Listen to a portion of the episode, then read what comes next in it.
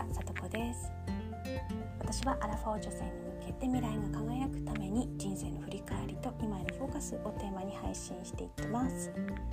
今日は嫉妬で自分の欲望を知るっていうことについてお話ししたいなと思います。嫉妬ねいろいろあると思うんですけど会社とかね恋愛とか SNS とか小さいものからきなものまであると思うんですけど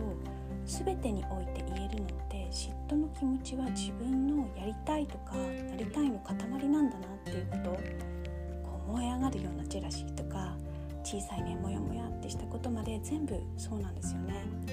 あの例えばあの私先日会社の3年目くらいの女の子いるんですけどもめっちゃ仕事社長に褒められててあよかったよかったって思いつつも少しね心がもやっとしたわけですよ。それでその時にあのあなんかこの気持ち使えると思って自分自身で自分が何に嫉妬したのかどうなりたいのかを分解しようと思って分解してみました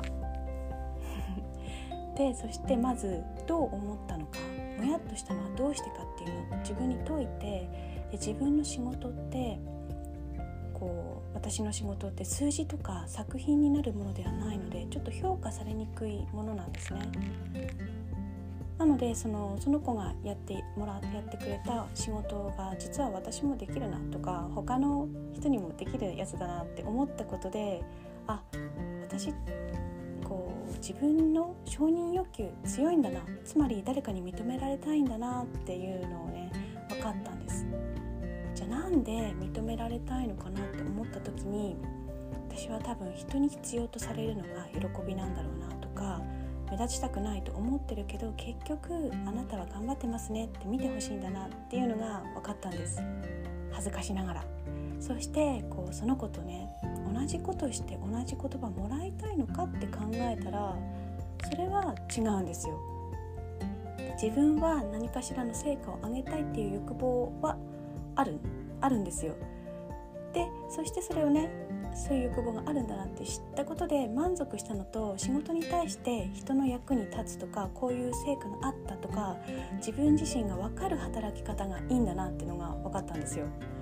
ここまでねもう自分の気持ち分解したらそのモヤモヤもうどっかに行っちゃったんですけども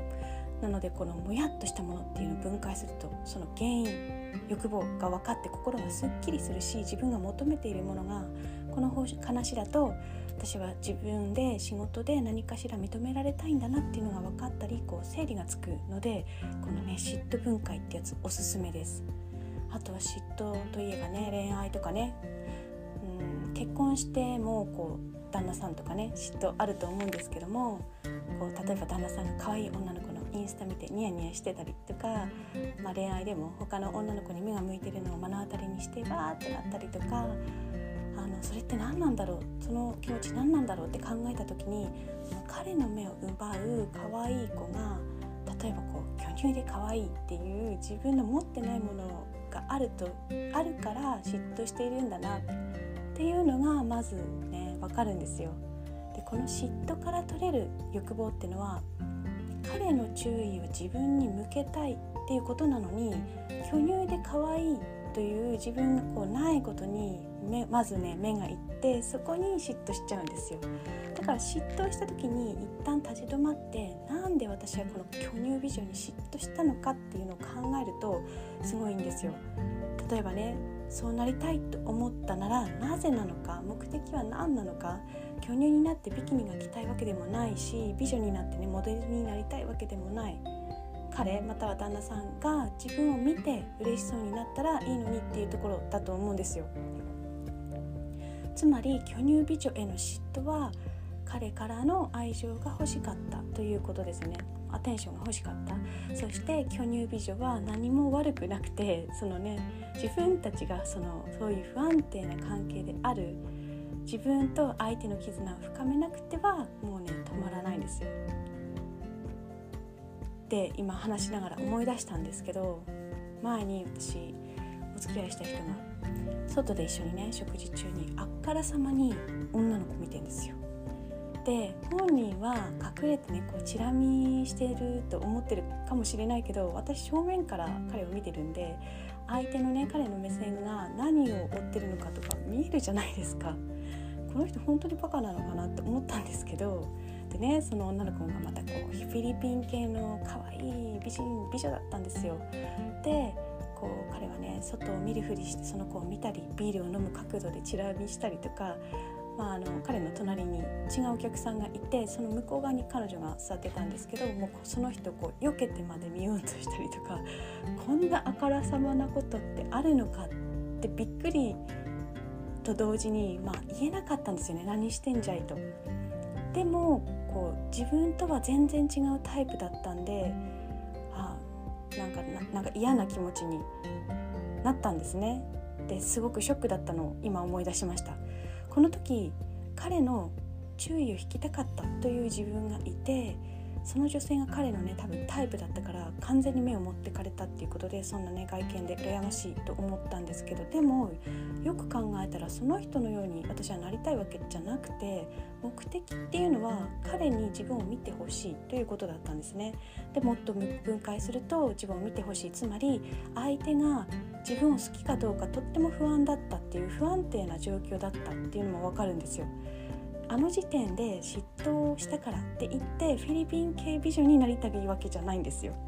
このことから私が求めてたのはお互いにこう信頼があって動じない絆があるっていう関係それが私が求めてたっていうことなんですね。